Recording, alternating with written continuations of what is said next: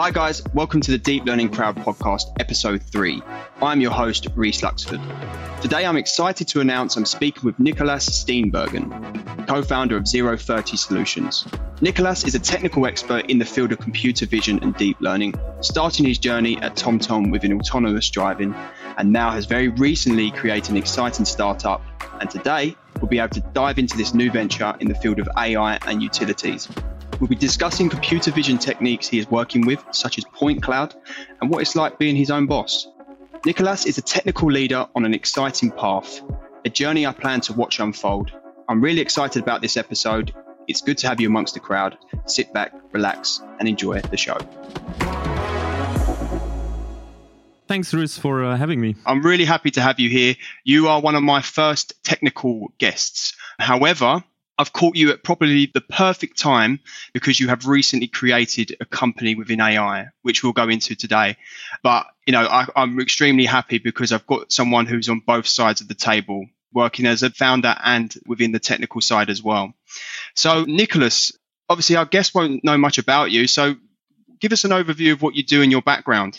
Yeah, so I did my master's in AI in Amsterdam I think I graduated 2014. I moved back to Germany, so I'm half Dutch, half German, and decided to move back to Germany. Worked at a research center for artificial intelligence for a bit in uh, Berlin. Then I joined an autonomous driving startup, Autonomos, which later then got acquired by TomTom, which is a large mapping company. And uh, there I was working for high definition maps. So those are maps for uh, autonomous driving cars, basically. Yep. And since then, you've now founded Zero Thirty Solutions, right? Exactly. So I quit actually this this month. So two weeks ago. It's all very fresh. I'm very excited. Yeah. Uh, we founded this company which uh, basically does mapping, but not for autonomous cars, but for uh, infrastructure. Yeah. So, well, let, let's go straight into it then. So, Zero Thirty Solutions. What does the company do? What do you do? So we map distributed infrastructure.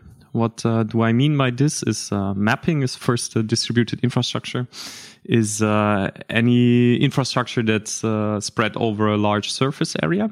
You could think of electricity poles, these wooden poles, the distribution grid, especially in the US, maybe where you have wooden poles on top of some wires but could also be telephone companies. They also need to maintain uh, telephone or mobile phone carriers or railway companies. So anything really that covers a large surface area and this infrastructure. What do we mean by map is basically positioning the assets of companies, but also determining the state of, of the infrastructure. So for poles, this could be leaning poles and what's attached to the poles. Sometimes there are other, like cable TV in the US, for example, and they rent out these poles. So this is important for the utilities for billing, maintenance, also disaster recovery, and so forth. So one one thing is that these utility companies they often have a manual workflow still. So they have actually people driving from pole to pole. If you take the elect- electricity poles, for example, and just getting out of the car, taking some some maybe laser measurement, writing stuff on paper, and then putting it into a database. So we think we can do this. Uh, faster and in a more automated way. So how can we do that? We mount image and laser sensors on drones or cars and then drive or fly past the infrastructure. We then feed the sensor recordings into our machine learning or AI software. And then the software analyzes the data and outputs a mapping and this information about the state of the infrastructure, which we then can give to utilities. Yeah. Okay. And as a business as a whole, because I think we touched on this before, but there is differences between you and your competitors. Tell us a bit about what differentiates you from your competitors. Good question. So there are definitely other companies that do software for smart analytics of sensor data. However, there's always the question where does your sensor data come from, right? And Julian Pensot, my co-founder, and me, we worked for quite a while at TomTom, which is this global mapping company, and they indeed have the hardware and also the operational capabilities to map anywhere in the world, or they even already have sensor data from certain regions where or utilities are interested in. And we're also having some contacts into another bigger mapping company. So we can buy existing data from them or have them record data on demand, even.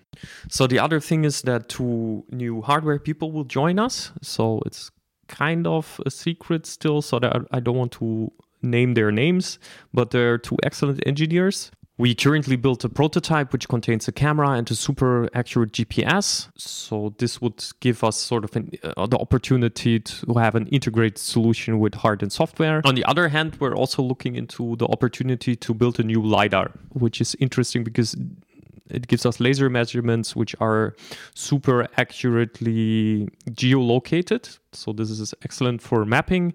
And there's currently no really big mapping LiDAR uh, manufacturer in Europe.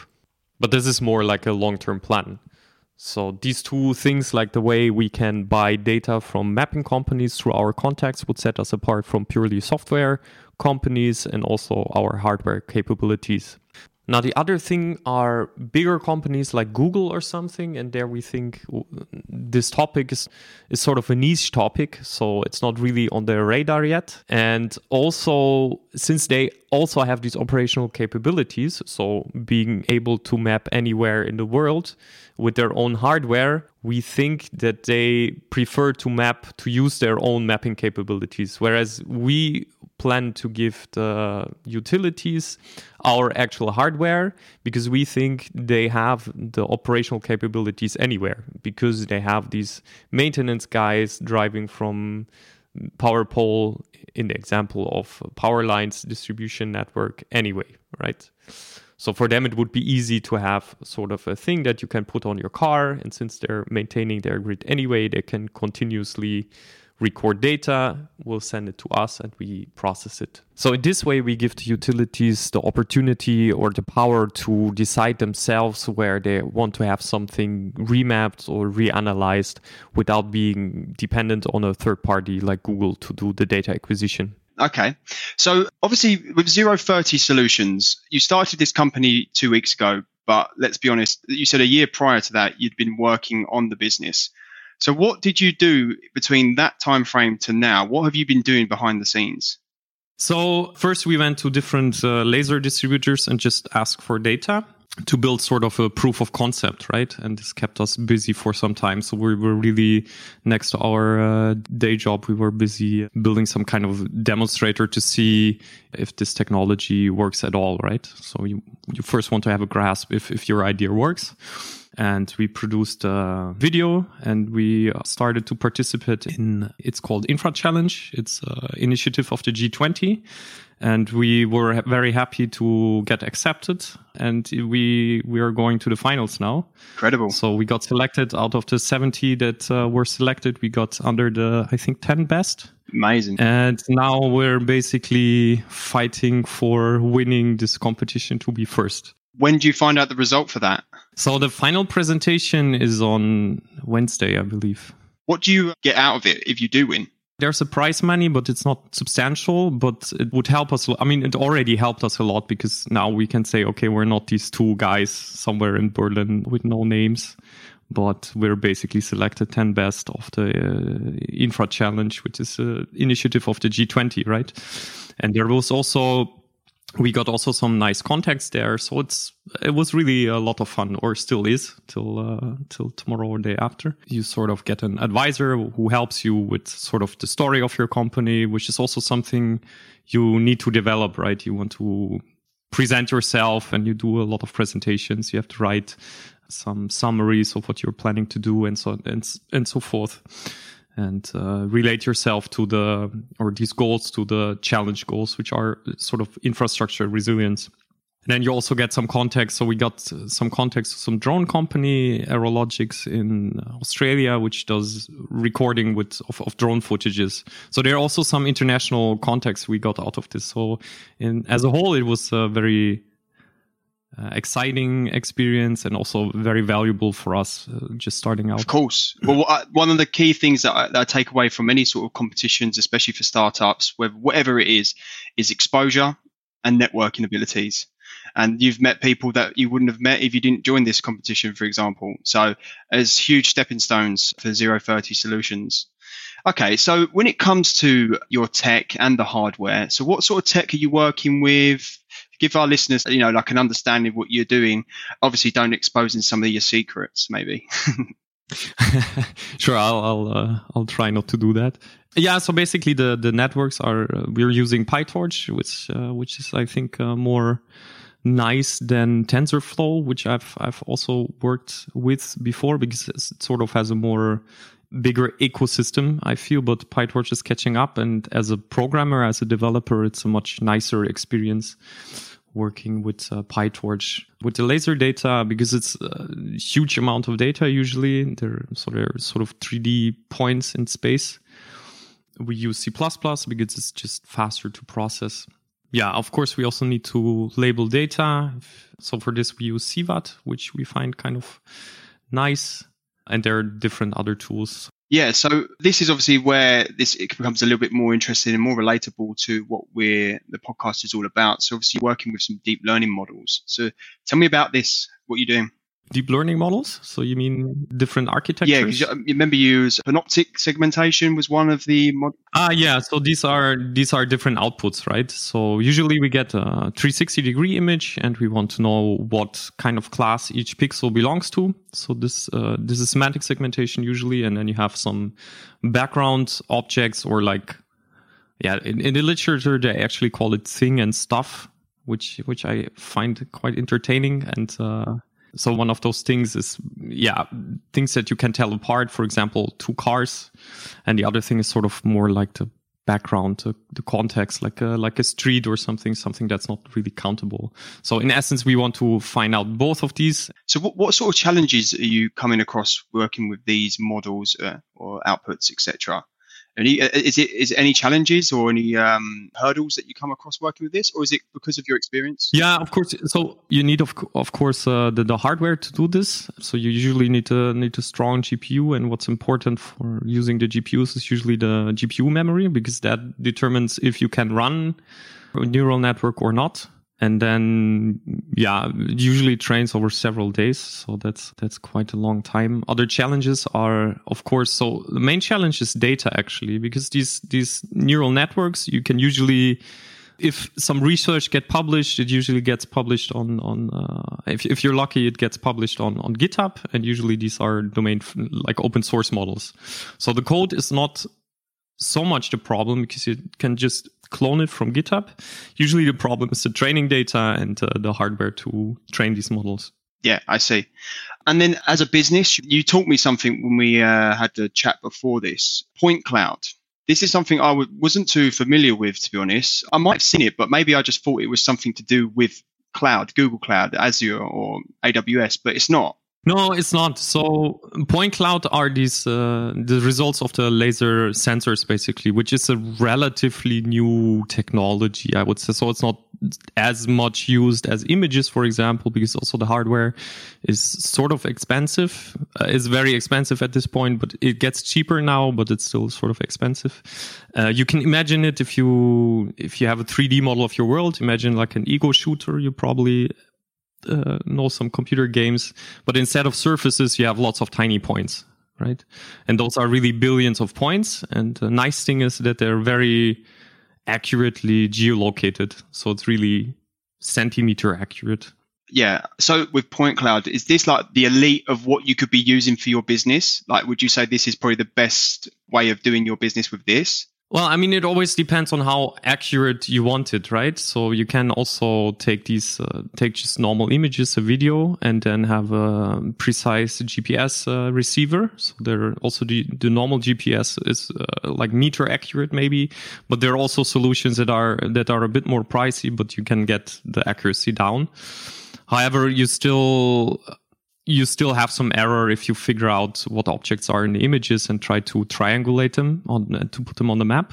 So if you want to be more accurate, actually these laser data is is the way to go, I think. Yeah.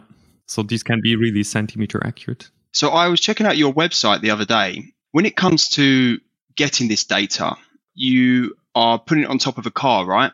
Yes, yeah. So you can either put it on a car or there are also solutions with drones. For example, Aerologics in Australia, they uh, they're buying some lidar drones now. this data, are you having to source it yourself or is it data that's already done uh, or you can pay for it? Like, how does it work? Yeah, so you can buy the data if you have the context. Like uh, I said before, we had some contacts with some mapping companies, and they indeed have these, let's say, Google cars, because everybody knows the Google cars, but they have like similar cars. And uh, then they also sell this data, the raw data, and then we can process it basically. The other option would be to do it ourselves. Yeah, okay.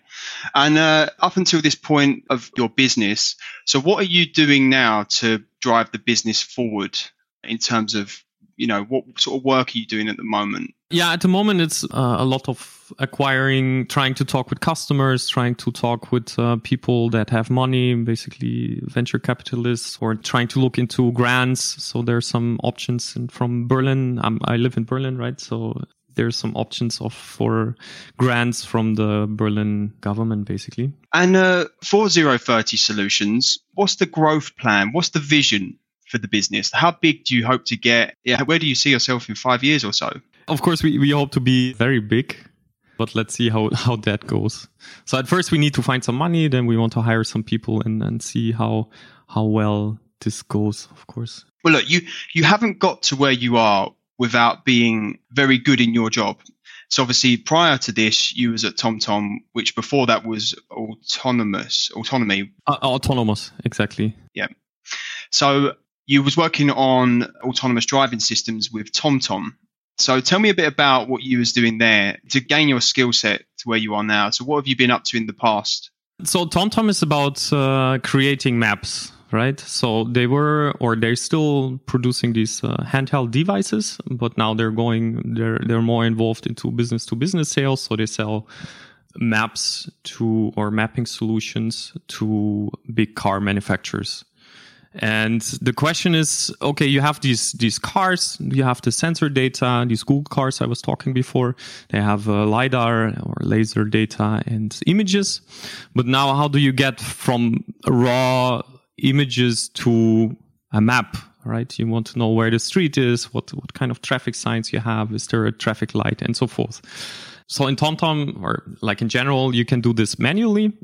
So you have a lot of annotators that just look at images and then say, okay, this is there's a street here or there's a traffic sign here, and then you can mark it in the image, put it on the map. But uh, of course, you want to be. This is a kind of a slow process, so of course you want to automate it, and this is where deep learning comes into play or machine learning techniques, which are they're an excellent fit, I think. So this is what I've been doing at TomTom, basically trying to automate the interpretation of images and laser data to put things on, on the map. So, with autonomous driving, just whilst we're on the subject, I always get very eager to find out what you guys think of the future when it comes to autonomous driving. So, slightly off subject, but what we're we going to be looking for in the future when it comes to uh, autonomous driving? I, I think it will come for sure, just a matter of time. I mean, there are maybe some overly eager promises, but in the end, it will. It's it's achievable. I think. Yeah. What do you think might be some of our biggest hurdles to get past this? Do you think it might be something to do with restrictions, laws, etc., or do you think it might be more to do with the tech that's going to be the struggle? Yeah, so I think, of course, you need to change some laws. There's also the question of responsibility, right? If if a, if a car makes an accident and it's driving autonomously, who's at fault, right? The driver the company who did this? Can you blame the car somewhere? I was recently talking with a friend of mine who studied law, and uh, he read some dissertation, I think, or something about this. And they actually went back to Roman times to look at the Roman law about slaves because they were sort of the only comparable thing to autonomous cars. This might be not super politically correct. And I didn't read it. So, but that's a, that's a funny, funny thing he told me. Yeah. I don't think law is a law is hurdle. I think that's some, it's for sure a problem, but I, I, I think that's overcomable. I think it's more on the tech side. So, I think for highways, it's already almost there, I think. So there's some automated systems because it's a very, let's say, simple environment, right? So I think also uh, Waymo is driving now in some cities in, in the US, which is actually also more simple because they're sort of planned, right? You have these very, you have these blocks and then it's very straight and there are not so many pedestrians and probably not so many bicyclists. Whereas in Europe, if you, so I studied in Amsterdam. If, if, if you have ever been to Amsterdam, there are like these tiny streets. They're very windy. Everywhere there's bicycles, like pedestrians, tourists that don't look left and right. They, maybe uh, took some substances. So uh, you need to be very careful, right? So I think that's a very big challenge. Yeah, well, I can I completely understand what you're saying because when it comes to on highways, for example, I think cars have already had installed if you come out of your lane, your car can automatically divert you back to the center. I think the car's are already doing that. So even things like that is a step really in the right direction. But obviously, what I'm seeing is I live outside the east of London. So in a city around Chelmsford Way, it's just full of country lanes, etc. So that is where I think could be the biggest challenges that we might come across. Well, what you guys, uh, similar to yourself, will be coming across because there's so much to look out for and it's irregular, right? It's irregular information that's going to be going through with data. So when it comes to software engineering, deep learning, etc., what do you think the main differences are in between just software engineering to deep learning? I would consider deep learning so, sort of part of software engineering, although it's different than writing just, I wouldn't say just a program, but it's different from, from usual software engineering because it's a lot about data, right? So these neural networks are super flexible. They can learn a lot of things. So you can take sort of a backbone architecture and then apply it to images or, or depth images or different tasks, right? So one thing that makes the process a bit different is that you need the training data for your tasks. So instead of really programming a network, you just show it some examples. So of course, then you need to prepare the data. So someone has to label it or you need to use some, uh, some unsupervised methods to train it. So there's also some Karpathy is a, sort of a famous guy. I think he's the head of research at uh, Tesla and he came up with the slogan software 2.0 and he means that you will instead of really programming stuff you will or the whole field will go to just preparing the data and sort of let the let the computer learn what it has to do. So i think that's a bit more further out there but i can see this definitely being useful for uh, for certain tasks. Yeah. And what do you see the future? Because you must have worked with a lot of deep learning right when it comes to everything you've done. Where do you see deep learning going in the next few years or so? Like, where's it innovating to? So I think what's what's currently an important topic because this training data is, is, is paramount, right? If you don't have the training data, and that's something we also need to work on. If you don't have it, you can't solve the task, basically, right? And if you do semantic segmentation, for example, so every pixel has its own class, somebody has to sit down and really say what each pixel, what, what kind of class it is, basically. Is it a street? Is it a car? And so forth. And this is super expensive, right? So I, I know for Cityscapes, which is a, sort of a famous data set, it took them one and a half hours for one image, right? And if you have, they're in the range of 20,000 images. So you can imagine how, how long that would take and how expensive this is. So one thing that's, that's important is to reduce this cost or this effort, right? And self-supervised learning is, is one uh, one topic that might work here. As a business, are you doing a lot of research to try and drive it forward? What sort of uh, research are you doing? It's rather not a company. Maybe it's it's uh, it's me myself. So I, am also collaborating with a professor in uh, TU Delft. Yeah. So one thing is I'm I'm looking at uh, invertible networks. Uh, they're called normalizing flows. So they're sort of interesting because one, they're invertible, and second, they're they're mapping the probability distributions. So meaning if you have a set of images, you could imagine it to be each image would be a sample from a complicated probability distribution, but you cannot just write down the probability distribution. So what you want to do is map this very complicated image probability distribution to a Gaussian.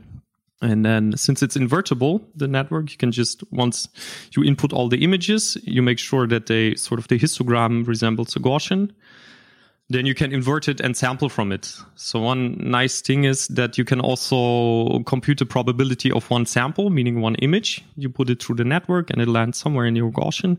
And then you can compute sort of a the probability. So one interesting task is to determine if you have unusual examples, right? Coming back to maybe autonomous driving, you might have a situation which the car is not familiar with.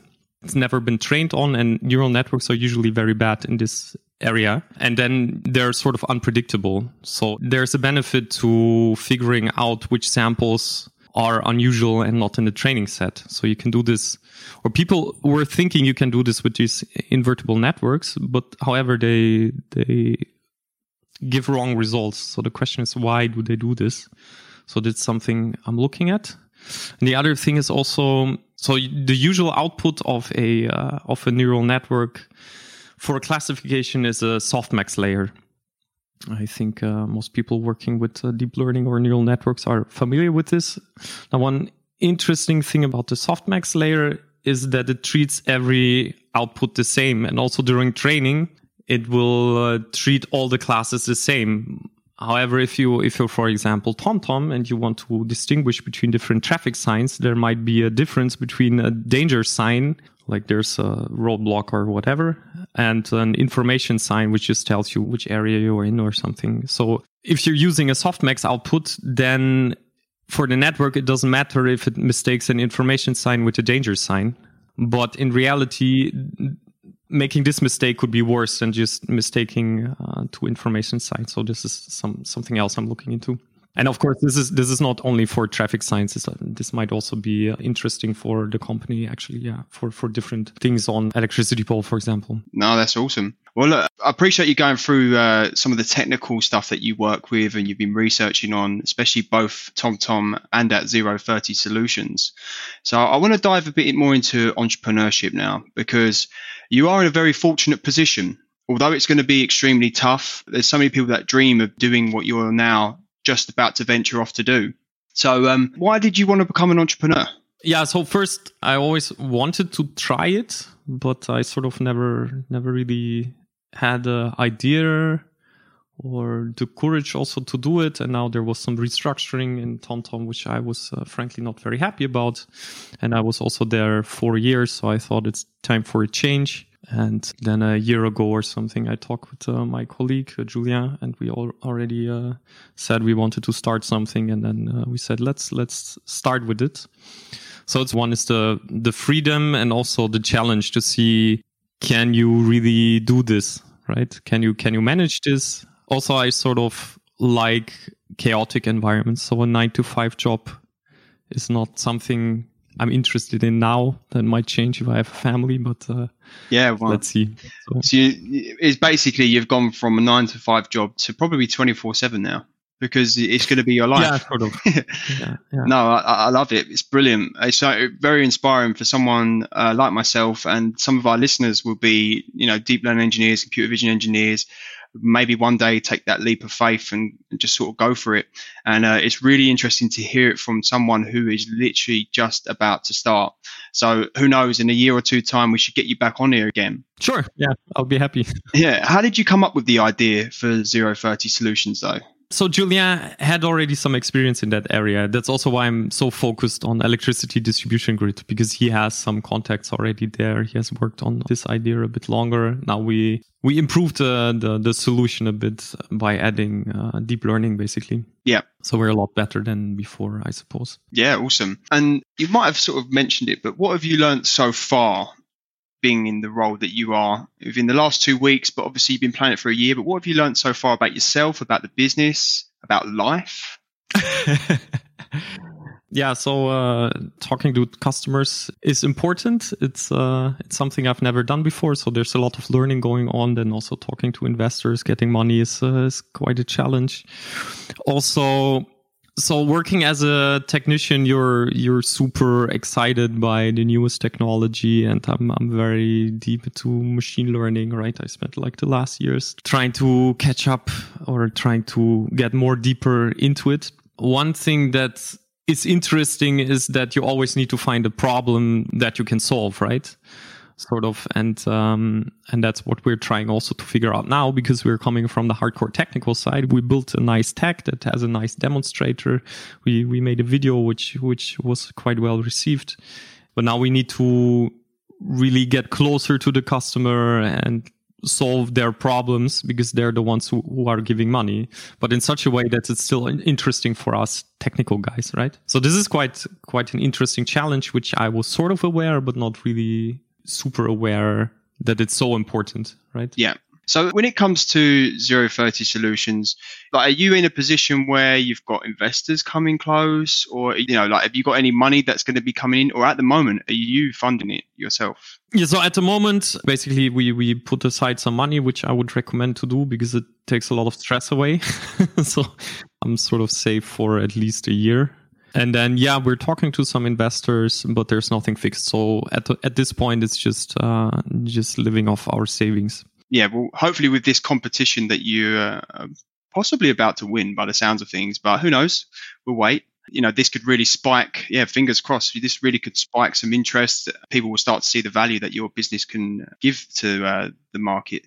So, um, as a business, h- how do you make money? Like, who, who would be paying for you your services? Some utility companies. So, I mean, the the, the companies that maintain the infrastructure.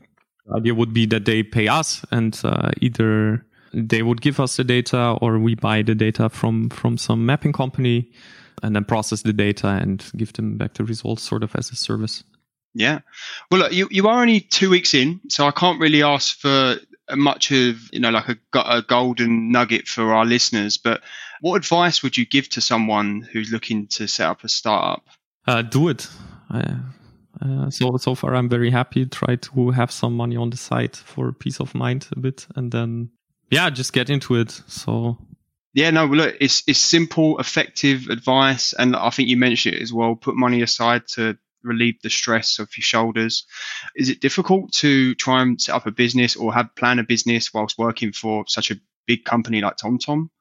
Is it is that is it stressful? Is it worrying, or did they know about it? Or no, it was sort of under the radar. But yeah, I mean, it's if you have a full time job, then it's a lot of work, basically working a lot of evenings i'm guessing exactly so that's also one of the reasons i quit now because uh, it's it's too much and you also want to hang out with friends or go for a beer or something right yeah well I, I, one thing i've learned about entrepreneurship is that you need to grind for at least two to four years to really get your product or business off the ground. And then you get that financial freedom. You'll get freedom which i think is more important than financial freedom in my eyes. It's the freedom to spend time with family etc and do what you want to do, which I think is the biggest win if you get a successful business off the line. But look, we've covered a lot of things. You've given some good information on the technical side. I love the fact that you're very early into your business and I'm able to watch your journey happen in front of my eyes. So I will be keeping a close eye on your LinkedIn page, especially the business page as well, to see what happens with your competition, but also other things as well. Any awards that might be coming your way because businesses like this, like you've created, with the tech and the hardware that you're using, it's not cheap and it's not easy. So these are things that are groundbreaking, and you know these are new things that are coming to these specific industries. So it's always really good to watch something like this unfold. So thank you for being here, Nikolaas. Yeah, thanks for the invite, Rhys. It was uh, was a pleasure. well, it was your first podcast, so I'm I'm really really happy that it went well for you, and I'm really happy that you was able to add some value to our audience and just them to get to know you. And I hope that at some point once you start to get yourself and you know start growing people will recognize your name and recognize the business. And who knows it might help you in the near future. But i like to ask this question for all my guests because it's i find it interesting to what you guys would use or do. So it's very cliche but if you were stuck on an island a deserted island what are the three things you'd take with you Nikolaas? Can i bring friends yeah free friends. yeah, so friends is nice. I bring my guitar, I guess. Maybe uh, do I have internet there? Maybe I bring my laptop. Oh, that's so funny. Literally every I've asked. You're the third guest I asked that. They always say a laptop or internet. How long will I be there though? Maybe it's good to take some time off. You know, if I have friends, then it's okay. I love it because you, you guys obviously tech doesn't leave you. So even on a deserted island, you want Wi-Fi and you want a laptop, which is amazing because it shows your commitment to your uh, to your industry and your uh, your work. But that's cool. Friends, guitar, and internet, you can have it. I don't mind. Amazing. Yeah, that sounds great. Yeah. Well, well, thank you so much, Nikolaas. It's been a pleasure. Um, I hope you listeners at home were able to uh, gain some information and good value from this today. And yeah, thanks, Nikolaas, for being here. Thanks. Always, Reese. All right.